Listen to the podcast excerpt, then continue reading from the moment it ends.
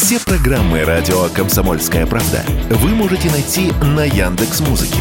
Ищите раздел вашей любимой передачи и подписывайтесь, чтобы не пропустить новый выпуск. Радио КП на Яндекс Музыке. Это удобно, просто и всегда интересно. Экономика с Никитой Кричевским. Друзья, всем привет. Радио «Комсомольская правда» в вашем приемнике.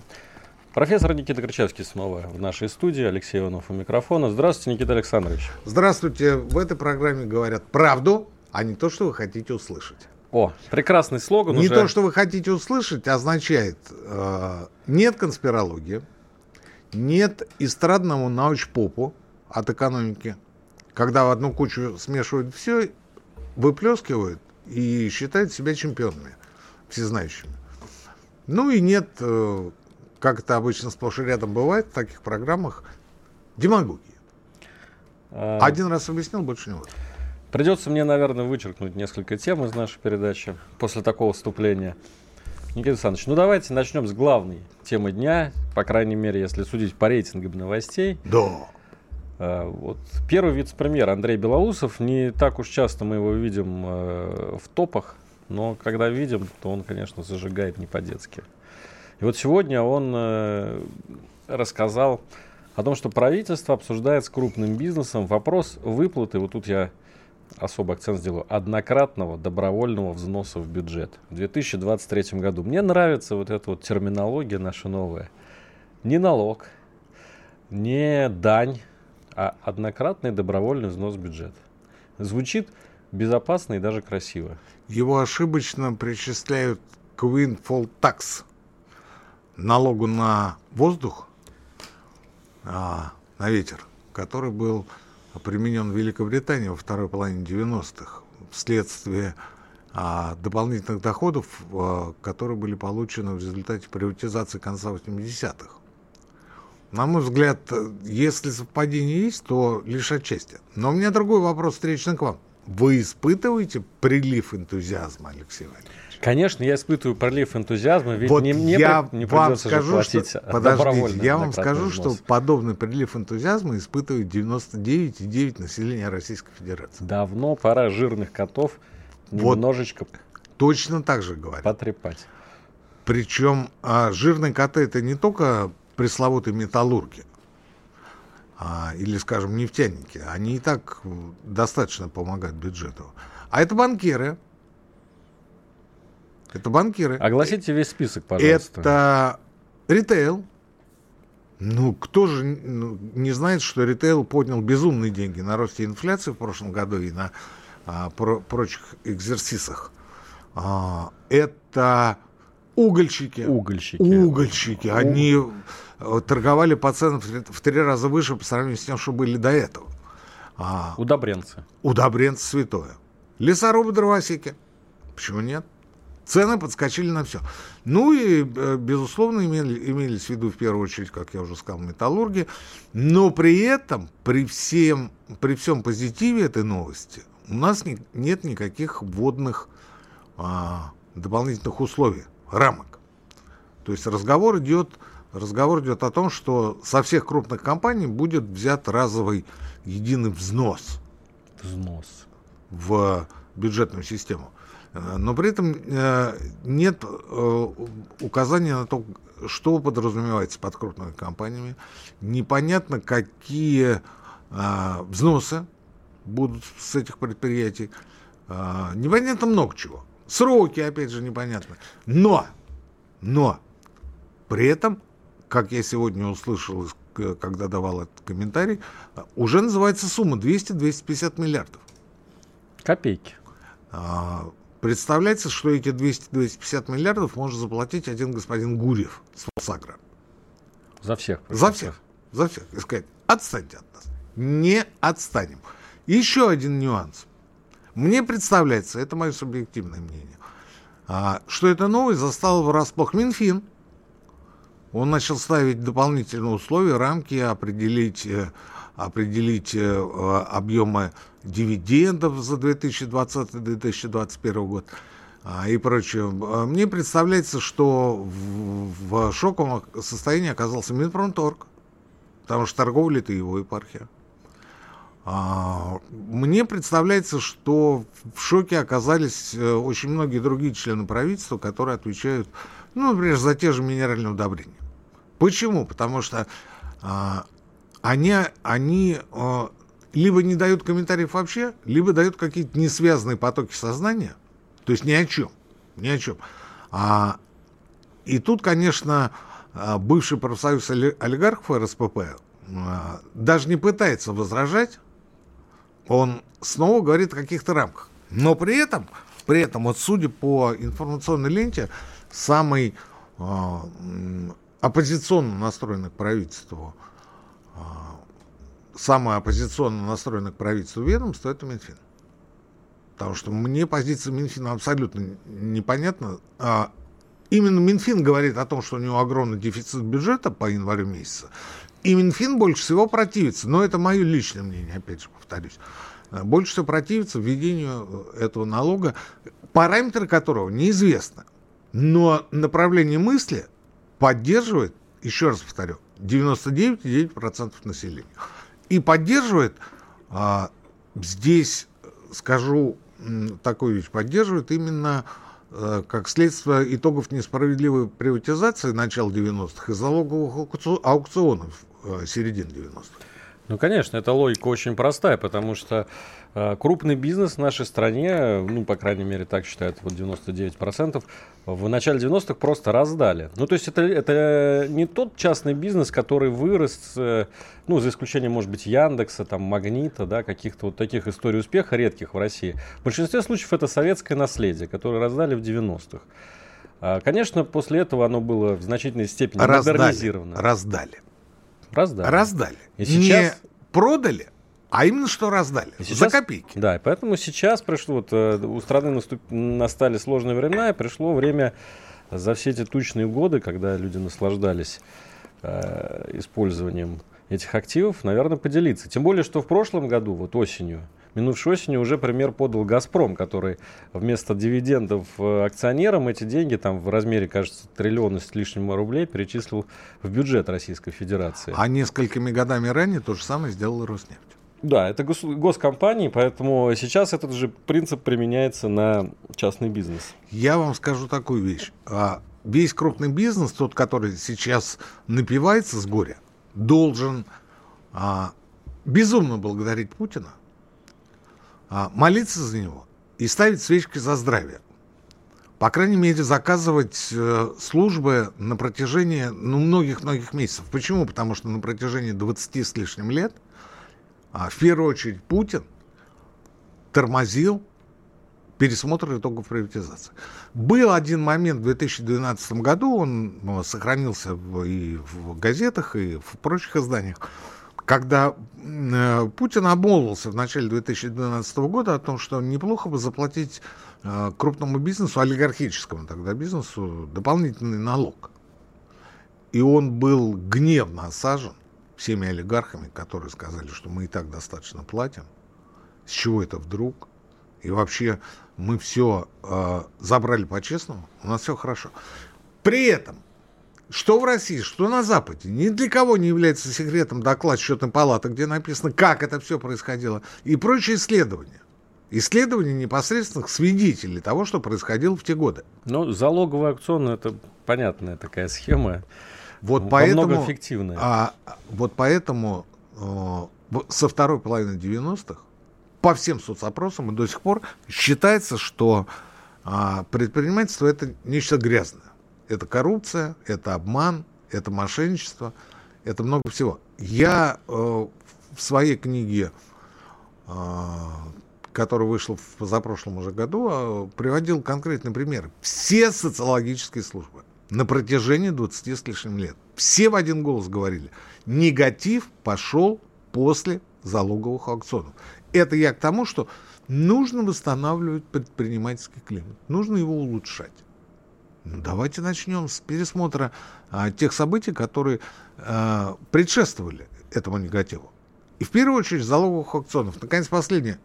Что-то я сомневаюсь, что это будет единовременный взнос. Возможно, в этом году да. Возможно, в этом году да, но я не уверен, что а, со следующего года наступит лафа. А, тут же дело не в том, кто собственник. Наши слушатели и зрители должны это понимать. А дело в том, кто контролирует финансовые денежные потоки. Это говорил в 90-х еще господин Березовский. Важно, кто контролирует. Ты можешь быть номинальным собственником, но при этом 90% своих доходов платить в бюджет. И это будет справедливо. К тому же многие компании за минувший год, а, многие, скажем так, акулы крупного бизнеса э, заметно поживились за счет иностранных активов, которые работали в России, потом ушли и за бесценок приобрели вот эти активы. Так что прошлый год, несмотря на всю ситуацию, был очень неплохой для российского бизнеса. О чем говорят, в частности, рост э, инвестиций в основной капитал? Вот об этом мы будем говорить после первого перерыва нашей передачи. Я напомню, профессор Никита Крычевский Алексей Иванов вместе с вами э, в прямом эфире радио «Комсомольская правда». Никуда не уходить. Сейчас небольшой блок новостей, после этого реклама, и после этого мы снова вернемся в эфир. Думаете, понедельник день тяжелый? А как же пятница? Нашим ведущим некогда думать о выходных. Никита Данюк и Владимир Варсобин, не жалея сил и нервов, подводят самые честные итоги недели. Каждую пятницу в 7 часов вечера по московскому времени на радио «Комсомольская правда». Слушайте программу «Тактика Данюка». «Экономика» с Никитой Кричевским – Кричевский Иванов снова в прямом эфире. Работаем для вас. Никита Александрович, ну вот по поводу этого добровольного единовременного взноса... Добровольного. Добровольного, да. Вот. Попробуйте не внести. Я, да, вот правительство ведет дискуссию. Я представляю, в каком тоне ведутся дискуссии. Ну-ка иди сюда, сволочь. Не, ну там еще, я повторюсь, там еще Минфин, который, по моему предположению, выступает на стороне крупного бизнеса. Там еще Минпромторг, безусловно. Почему не э, вот какая-то вот эта вот фальшивая деликатность, э, добровольный взнос? Почему не сказать, что, ребят, у нас огромный дефицит бюджета в январе, у нас упали нефтяные доходы, да, но при этом выросли, допустим, доходы угольщиков, выросли доходы еще кого-то. Они уже упали.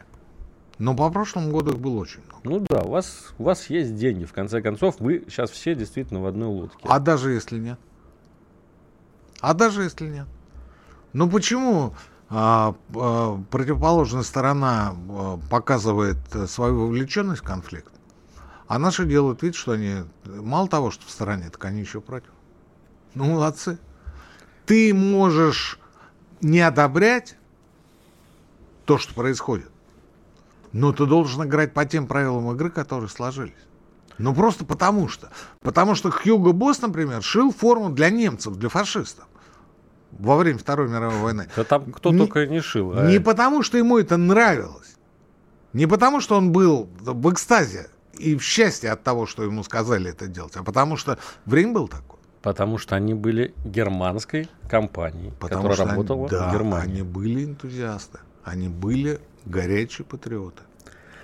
Никита Александрович, ну вот что... Их можно, Алексей Валерьевич, их можно осуждать, их можно за это порицать, можно игнорировать, но факт остается фактом. И в этой связи у меня два дополнения к тому, что мы говорили перед этим. Вот смотрите, буквально на той программе я говорил о том, что никаких новых налогов не будет. Говорил? Да. Появились? Да. Нет. Добровольный взнос, тот же налог. Где написано слово налог, где и, инициатива внесения а, дополнения в налоговый кодекс?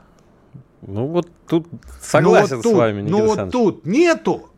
Да? Ни, никаких новых налогов. Отличный способ вводить новые налоги. Называть их не налогами, а добровольными взносами. Нет. В 98 году, а, в 1988 году а, Джордж Буш старший во время предвыборной кампании произнес крылатую фразу: "Следите, э, читайте по моим губам, никаких новых налогов". Вот у нас никто об этом не говорил, но по факту так и получается. По факту так и получается, потому что это не новый налог. А, а помните, еще были такие добровольные облигации в Советском Союзе, которые люди тоже добровольно покупали, чтобы помочь государству. Мне кажется, мы к этому тоже можем прийти. Из, при из зарплаты. При этом, а, почувствуете чрезвычайно бережное отношение правительства к людям. Пока что трясут только бизнес. На людей... Причем самый крупный. Крупный, да. На людей это никак не отражается, на них никак это не сказывается. Год назад о том, что будут введены новые налоги, вплоть до тех самых облигаций, о которых вы говорили, я не представляю, как это сегодня можно сделать, но не суть. А, об этом трещали все русофобы, особенно те, которые уехали. И где? Вчера, это к вопросу о Минфине, вчера прошмыгнуло сообщение, что Минфин не планирует э, вводить 30% э, ставку подоходного налога на релакантов-удаленщиков на тех, кто, на нерезидентов, на тех, кто находится за границей больше 183 дней. А их, как вы понимаете, изрядное количество. Я прочитал и задался вопросом, а что в Минфине с компетенциями? С квалификацией людей, которые там что-то решают. Объясню почему. Обязанность уплачивать 30% НДФЛ уже много лет лежит на всех нерезидентов, которые получают доходы с источников Российской Федерации много лет. Это налоговый кодекс. И тут Минфин выходит и говорит, а мы не будем вводить 30. Так он уже введен. Вы что же не знаете те инициативы, которые обрели форму закона и налогового кодекса, которые вы же и проталкивали? 30%. Вот возьмем а, нашего русского, а, нашего русского а, соплеменника, который возглавляет НПЗ Лукойла в Болгарии. Я сейчас не о том, что оттуда предположительно шло топливо на Украину, не об этом речь. Лукойл отправил его в долгосрочную командировку. Человек там сидит на протяжении уже нескольких лет. Он не платит 13%, он платит 30%. Потому что он не резидент. Он гражданин России, но не резидент. Налоговый не резидент. Потому что он больше 183 дней живет там. И он платит 30%. Ну, потому что порядок такой. И тут выходит Минфин и говорит, а мы, мы не будем брать 30%. Слушайте, ну, Алексей Валерьевич, когда будет объявлен конкурс на замещение вакант, вакантной должности министра финансов, подайте, пожалуйста, соответствующее прошение, я поддержу и буду вам помогать консультациям. Давайте просто в Министерство финансов направим Э, с, э, как, ну, такой вот посылочку, в котором будет э, ну, последнее налоговый издание кодекс, налогового, налогового кодекса. Да. А, или, а, или ссылку. Ссылку так быстрее получится. На, на базу гарант, да. Никита Александрович, поясните, пожалуйста, все-таки за дефицит бюджета. За, в январе он составил, вот я посмотрел, 1,76 э, сотых триллиона рублей. Какие выводы? Это 60% от годового запланированного. То есть у нас на весь год должен был быть дефицит не более 3 триллионов рублей. Ну, там разговор о пяти шел, но не суть. А сейчас уже говорят, что да, до 5 уйдет и дальше, может быть. Мы просто такими темпами, ну, как я себе представляю, можем нашу кубышку, которая там осталась в юанях золоте, проесть, ну, к лету примерно. Вы о кубышке беспокоитесь? Я беспокоюсь о себе и своей семье. А что с ней не так? Что случилось? Вы получаете зарплату из кубышки? Вы знаете, у меня вот, э, помнится, у Пелевина был такой образ, что вся наша экономика такая труба, в, по которой нефть течет на запад, а все остальное это мох на этой трубе, понимаете? Вот э, все остальные э, работы, э, книжные магазины, может быть, редакции, что-то еще. Поэтому вот у нас труба немножко стала хуже качать на Запад нефть. И сразу почему-то люди, совершенно, казалось бы, нефтяным бизнесом не занимающиеся, тоже это на себе чувствуют. Вот я и говорю, что наша программа не эстрадный научпоп, чтобы декламировать и декларировать э, чьи-то, а, безусловно, а, кричащие аналогии и аллегории. Но это не про эту программу, про другое. А, я могу вам привести э, в развитие вашего тезиса другой пример спокойного Кости Крылова, который утверждал, что а, в газовой трубе, в газовой трубе через территорию Украины течет не газ, а горилка. Потому что хохлы вскрыли газовую трубу и обалдели. Там горилка, а не газ. А параллельно на стенках, внутренних стенках этой трубы были какие-то подозрительные наросты. И когда хохлы а, взяли на пробу эти наросты, они а, обалдели, когда узнали, что это сало. И с тех пор, с тех пор, вы понимаете, у них, у них теперь э, с трубой все хорошо. Больше того, они нанимают наемников для того, чтобы трубу охранить. А сами балдеют, бухают и закусывают. Э, что курил покойный Константин Крылов, хочется спросить. Ну, это был незаурядный человек, но я к тому, что э, был Пелевин, был Крылов. Не поймали на незнании классиков. Хорошо, ладно. Бюджет 1,7 триллиона рублей давайте это много. Про бюджет, давайте про бюджет, времени не очень много. А, в чем причина? В чем причина, точнее, несколько причин, а, почему возник такой серьезный дефицит? Ну вот опять же говорю, мы о правде, а не о том, что люди хотят услышать. А причина первая, безусловно, это снижение доходов от экспорта нефти. Безусловно. Ну, с этим спорить бесполезно, потому что по итогам а, января средняя цена а, за поставляемую нефть э, составила 43,8 а, доллара за баррель. Это не мои данные, это данные ПЛАЦ. Есть такое агентство, которое определяет цены и э, публикует их. 43,8, тогда как э, бренд стоил 80. Ну, я здесь не могу сказать, что там, возможно, какие-то боковики и прочее. Это как раз к эстрадникам. А, вторая причина, не менее важная, а может быть и более значимая, если говорить о деньгах. А введение единого налогового счета и единого налогового платежа я как индивидуальный предприниматель с этим сталкиваюсь. А система на старте сбоит. Сбоит, сбоит очень сильно. А, для того, чтобы устранить для того, чтобы устранить все недостатки и недочеты, ФНС распорядилась до 1 марта не взимать недоимки и, по большому счету, до тех пор, пока не утрясены все детали, не платить. То есть, с одной стороны, а, на нераспределенных счетах по единому налоговому платежу, единый налоговый счет, а, скопилось порядка 500 миллиардов рублей. Это с одной стороны. А с другой стороны, с другой стороны, правительство в прошлом году приняло решение о оперативном ускоренном возмещении НДС. Естественно, из бюджета. Вот комплекс этих факторов, их по большому счету три. И стал причиной основной причиной того, что мы наблюдаем 1,8 триллиона рублей дефицита. Это не значит, что такой же дефицит будет в феврале, тем более в марте. Абсолютно не значит. Абсолютно. К тому же поставки нефти за рубеж снова растут. А, по меньшим деньгам, ну да.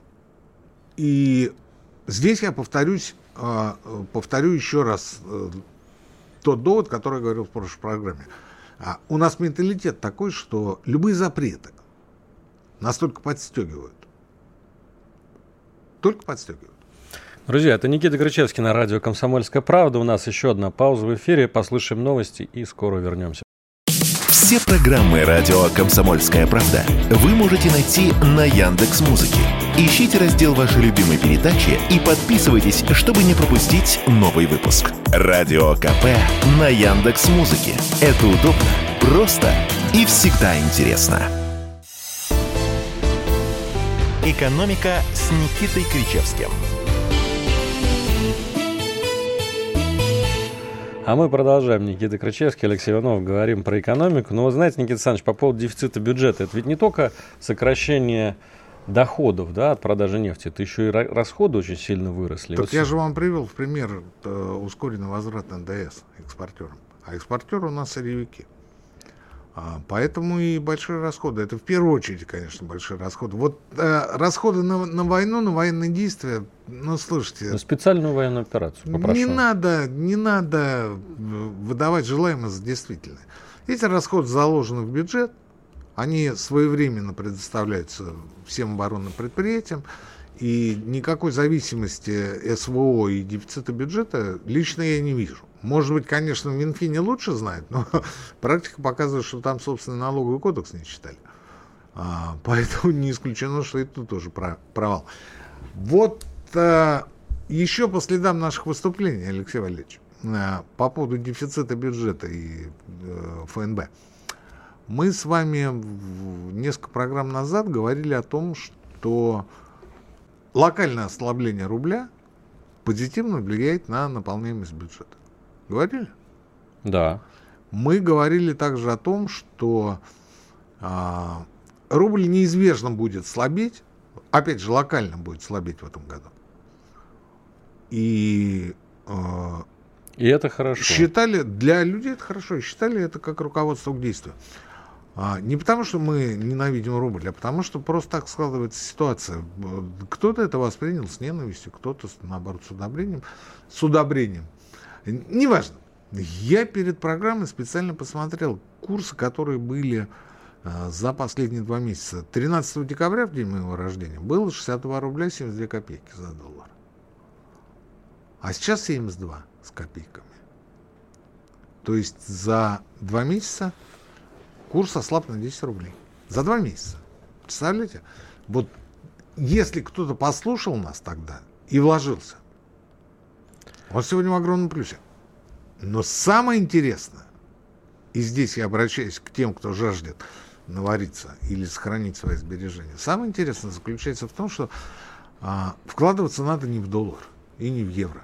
Хотя а, несмотря на а, все а, предупреждения руководства Центробанка, которому тоже уже никто не верит и никто не слушает, вложение в, доллар оправдано, потому что никто доллар запрещать или ограничивать хождение не собирается.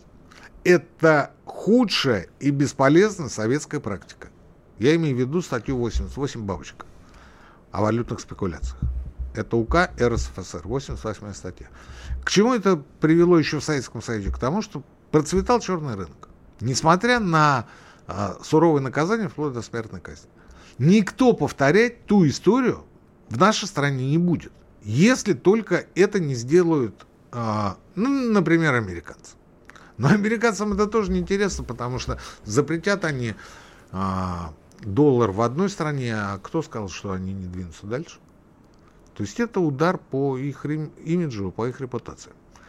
А вот во что вкладываться, я у себя в телеграм-канале писал несколько дней назад о том, что есть другая дружественная валюта, на которую есть смысл обратить внимание.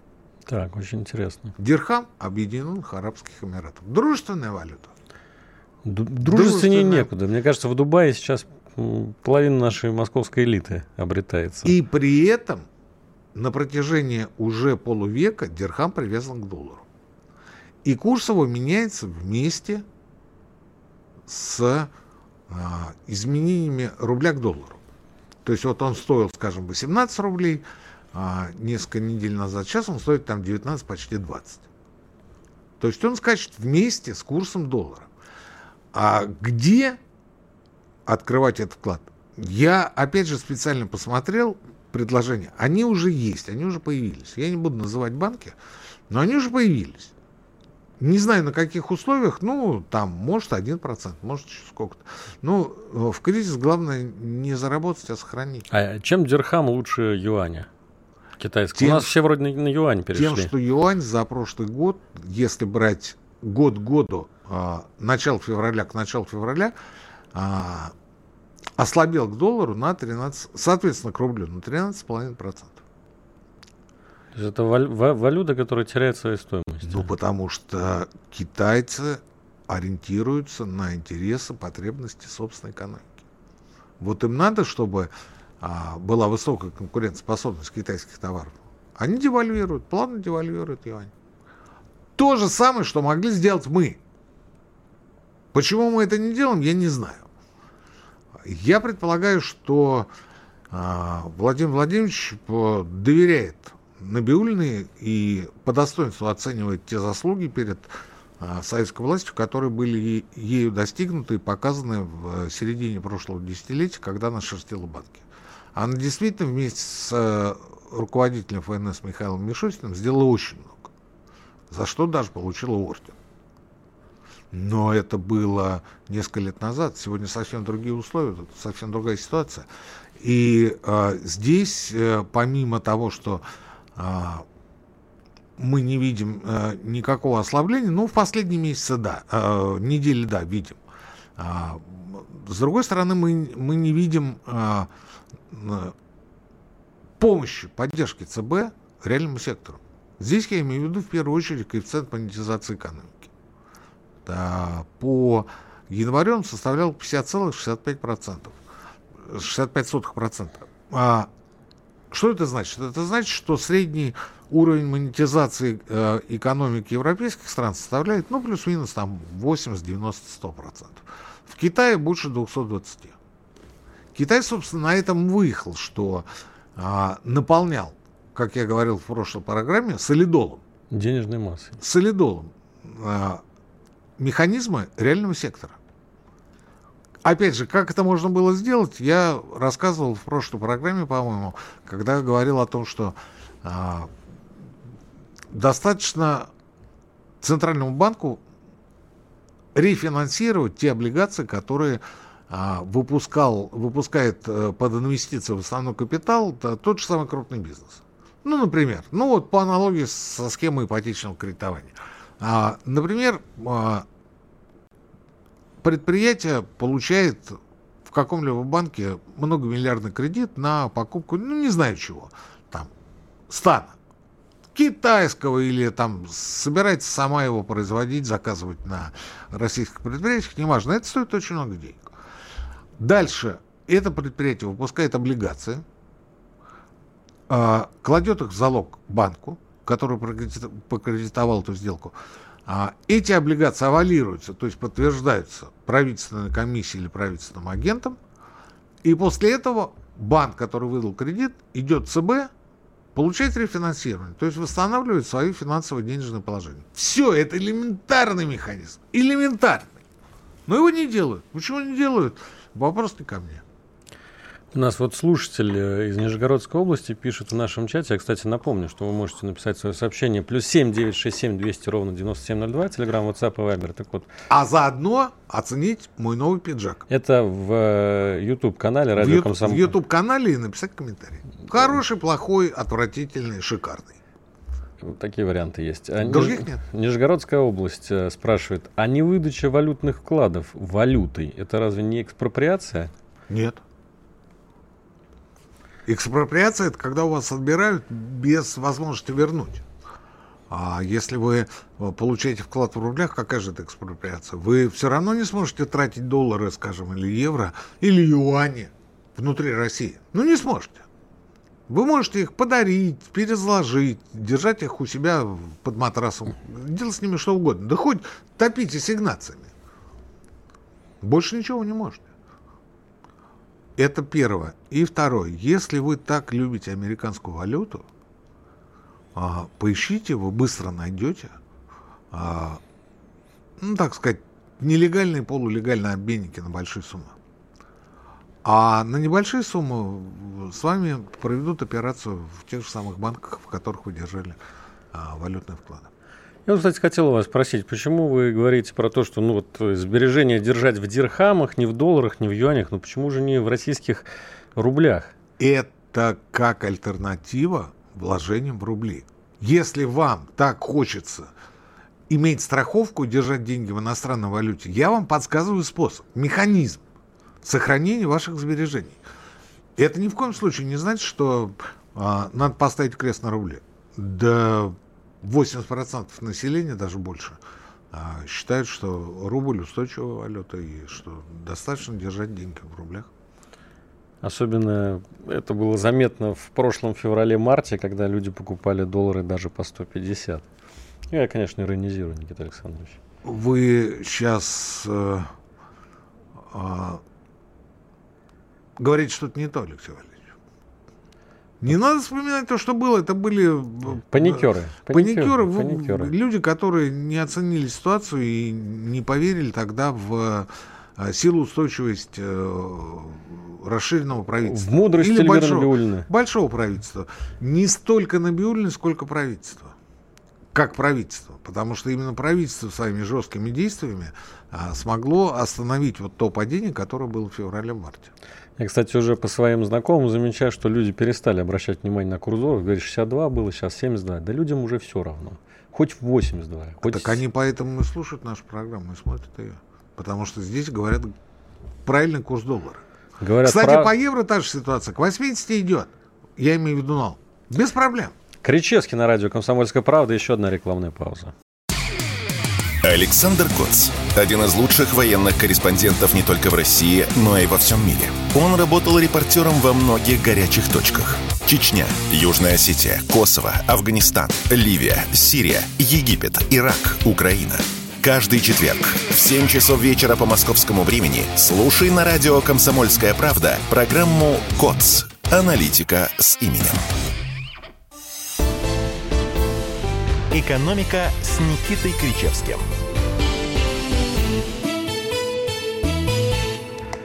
Кричевский, Иванов, прямой эфир радио «Комсомольская правда». Ваша любимая передача об экономике. Олег спрашивает в YouTube-канале, у меня есть свободные 450 рублей. На что их потратить? Я не знаю ситуацию, Олег. Ну вот... Э, Можно пару баночек тушенки купить. На что их потратить? Во что их вложить, я уже сказал. Кстати, еще два аргумента по поводу дирхамов. А, как вы думаете, в чем расплачивается Индия за нашу нефть? В рупиях. В дирхамах. В дирхамах? В дирхамах. Это был шок. Когда я прочитал, что это не рупии, а дирхамы, да это какой-то валютный союз, получается? Я думал, что я ошибся или зрение помутился. Нет, дирхамы. И второй момент. Некоторым российским банкам, опять же, без названия, чтобы не было джинсы рекламы, а банки Эмиратов начали открывать корсчета. То есть это становится полноводной, полноправной финансово-денежной колеей. Ау. Э, да, Никита Александрович. У нас времени в обрез. А, я должен переходить к следующей теме. Какой вы, какой вы находчивый, какой вы догадливый. Вот смотрите, читаю в, телеграм, в телеграм-канале Никита Кричевский. хороший, канал. хороший канал. Да, он не, шикарный. Не знаю, кто не, пишет. Не то, что хороший, он отличный. Э, по сообщению МИД, в 2022 году от российского гражданства отказались 4306 человек. Что-то... Ну, не важно. Мало, мне кажется. Нет, ну, слушайте, э, мы ориентируемся на МИД. В 2019 году таких было 4356 человек. То, то есть, есть больше? То есть больше, на 500 человек. А, на 50 человек. На 50 больше. больше. больше. В 2020-м... 30... Это, это к тому, что э, якобы идет какой-то бешеный поток беженцев, которые э, спят и видят, как бы отказаться от гражданства. У нас, видите, у нас эстрадная подача новостного материала – исходит из, из того, что а, если какой-то известный человек отказался от гражданства, то это новость номер один. И все должны о ней говорить, все должны ее обсуждать. Хотя на поверху оказывается столько же, сколько, скажем, в спокойном 2019 году. Я, кстати, разные цифры видел по поводу релакантов, сколько их уехало. Вот сейчас снова... Уехало, но не отказался от гражданства. Да. И их назвать предателями язык не поворачивает. То есть настоящие предатели, они сжигают свой паспорт и выходят из гражданства. Кстати, это, Невзоров вот, это не наш... вышел из гражданства. Ну, иноагент. Вот, вот иноагент. Видите, иноагент. Видите, видите, в чем заключается эстрадность научпопа? Вы выдаете единичный случай и считаете его массовым. Это не так. Это не... Ну, вышел Невзоров. Ну, а Кричевский не вышел, Иванов тоже не вышел. Для чего? Таких, как мы, 146 миллионов. Таких, как они, 4 тысячи. А вы вот предлагаете в телеграм-канале э, повысить планку Э, денежную. Стоп, стоп. Ввести. Ввести. А ее сейчас нету, да? То сейчас можно просто бесплатно взять и отказаться написал, от гражданства. написал заявление, положил паспорт свободен. Я больше не русский. Да. Не, не гражданин России. А к вопросу о предателях не надо путать государство и страну с Россией. Не надо путать. Кого-то политика государства не устраивает, кого-то в чем-то не устраивает. Меня, например, как я в начале программы говорил, не устраивает излишняя мягкость а, президента в вопросе взаимодействия с олигархами, получившими сверхдоходы в результате а, залоговых аукционов. Вот только-только мы начали сейчас подходить даже, а не исправлять итоги той приватизации. Подходить к этому вопросу. Я имею в виду, конечно, господина Белоусова. Я двумя руками за. Об этом я много раз писал, потому что дело ведь не в тех сверхдоходах, которые не получили. Получили, бог с ними, отберут. Ну или сами профукают. А яхты утонут или сгниют, потому что они арестованы. А наследники промотают. А американская поговорка, недружественная поговорка. А, от синероба до синероба три поколения. То есть от а, спецовки рабочего до спецовки рабочего три поколения. Вот они сегодня поднялись, они считают, что они Бога за борту поймали. А через три, а может быть даже через два поколения, э, их потомки вернутся к тому, что им вновь придется идти на завод, на фабрику. И а, сегодня в это верится с трудом. Но практика вещь упрямая. С этим ничего не сделаешь. Поэтому, а, конечно, вот эти все ура-патриотические, турбопатриотические настроения, это все здорово. Но мы с вами предлагаем очень хорошую а, законодательную инициативу по введению, по введению а, платы за отказ от гражданства. Сколько? Сколько должно быть? Смотрите, в Америке, в Америке это стоит 2350 долларов. Плюс справка из налоговой об отсутствии задолженности. Если есть такая справка, 2450 долларов в свободе. И за квартиру тоже, чтобы не было задолженности. Ну, наверное, если оно... За капремонт, чтобы заплатил. Перед тем, как уезжать. А, транспортный налог обязательно. И посмотреть, что там у тебя с парковкой. А, оставим сарказм. Почему бы нам не вести аналогичную практику и не поставить э, планку, ну, например, в 100 тысяч рублей? Ведь отказываются от гражданства люди не бедные. Ну, вот как тот же Невзоров. Он не найдет 100 тысяч? Да без проблем. Или там, я не знаю, Авен с Фридманом. Вы думаете, у них не будет 100 тысяч? Хорошо. А у них заблокировали счета, они там побираются. Да буквально. ничего, друзья заплатят. Давайте снизим планку со 100 до 50. Это вопрос не ко мне, это вопрос к депутатам Госдумы, которые могут инициативно внести подобный законопроект э, для рассмотрения. Ну, по-другому-то как? Ну, как-то как низко вы эту планку устанавливаете. Я вот э, помню, много было таких заявлений от э, депутатов гром, громогласных, что нужно, чтобы человек вернул все деньги, которые в него вложила Родина. Он же бесплатно получил образование.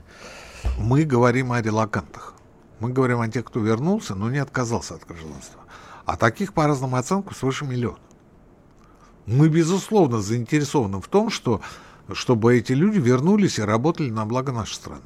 Ведь посмотрите, сколько в последнее время IT-сбоев. А, вчера, например, несколько часов сбоил ВКонтакте. Сбоил.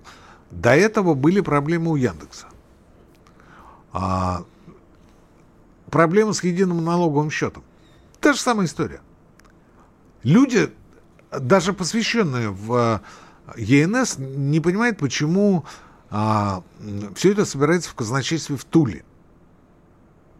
То есть они считают, что это для того, чтобы поддерживать Тульский а, оружейный императорский завод. Представляете, вот до того доходит. До того доходит. И никто не допонимает, не догоняет, что в Туле элементарно изначально было построено здание, которое по своим размерам существенно превышало э, те необходимые параметры, которые были нужны казначейству. Там просто было много площади, свободно пустующей. В Москве такого нет. В других городах тоже нет. А в Туле построили, и люди удивлялись, а зачем казначейству столько места? Вот нашли применение. Поэтому Тула. А ЕНС, единый налоговый платеж, который формируется а, на едином налоговом счете, это все виртуальные деньги. Потому что а, наши слушатели в Нижегородской области э, уже представляют себе картину, что грузовики, императорские грузовики с налом едут в Тулу и разгружаются там у топки императорского оружейного завода. Нет, конечно. С таким же успехом вы можете себе представить, что а, деньги, которые вам приходят а, на счет и отражаются в, в вашем смартфоне, на самом деле запихиваются по ночам неизвестными парнями в ваш телефон. Вы открываете телефон и видите, а там пришли деньги – ну, то есть кто-то ночью запихнул туда деньги, и все нормально. Но все же понимают, что это ерунда, это глупости. А, точно такая же история с э, казначейством и с а, фиксированием всех платежей в тульском казначействе. А, это все виртуальные деньги. Это все деньги, которые поступают со всей страны через автоматизированные системы. То есть вот не было денег, через секунду они появились. Еще через секунду их стало вдвое больше. Но это работает приблизительно так. Утрированно, если. А уж дальше эти деньги, а, опять же, в виде отчетов, в виде цифр в компьютерах, отражаются в а, компьютерах Министерства финансов, и дальше оно выходит и говорит, а у нас не хватает 1,8 триллионов. Ну, казначей, не казначейство, а ФНС уже сказал, что до 1 марта отсрочка, а для тех, кто подает декларации, это будет а, до 1 мая. Это первое. А второе, а, даже а, Общероссийский народный фронт подключился к этой истории, и они создали по всей стране совместные штабы с ФНС для того, чтобы а, оперативно устранять те погрешности, те погрешности, которые были замечены на старте. За отказ от гражданства надо доплачивать, лишь бы не возвращались, пишет нам Владимир. Вот в ответ на ваш. Да, у меня в а, телеграм-канале было сегодня предложение а, доплачивать 1 рубль. Символически. Символически. Но, надо, знаете, что 30, была справка? 33 рубля. 33 много. Не потеряем. А, жаб задушит. А вот 1 рубль получил и в уполномоченном банке. И с этой справкой пришел на таможню. Почему нет? Интересное предложение. Ну что ж, друзья, на этом время нашей передачи закончилось. Все темы мы, конечно, обсудить не успели и не можем успеть за один час нашей передачи. Но призываю вас через неделю, в среду, снова подключаться к нашему прямому эфиру, потому что Никита Александрович снова будет говорить правду, а не то, что вы хотите услышать. Молодец. Никита Кричевский на радио «Комсомольская правда». Всего Счастливо. вам доброго. Экономика.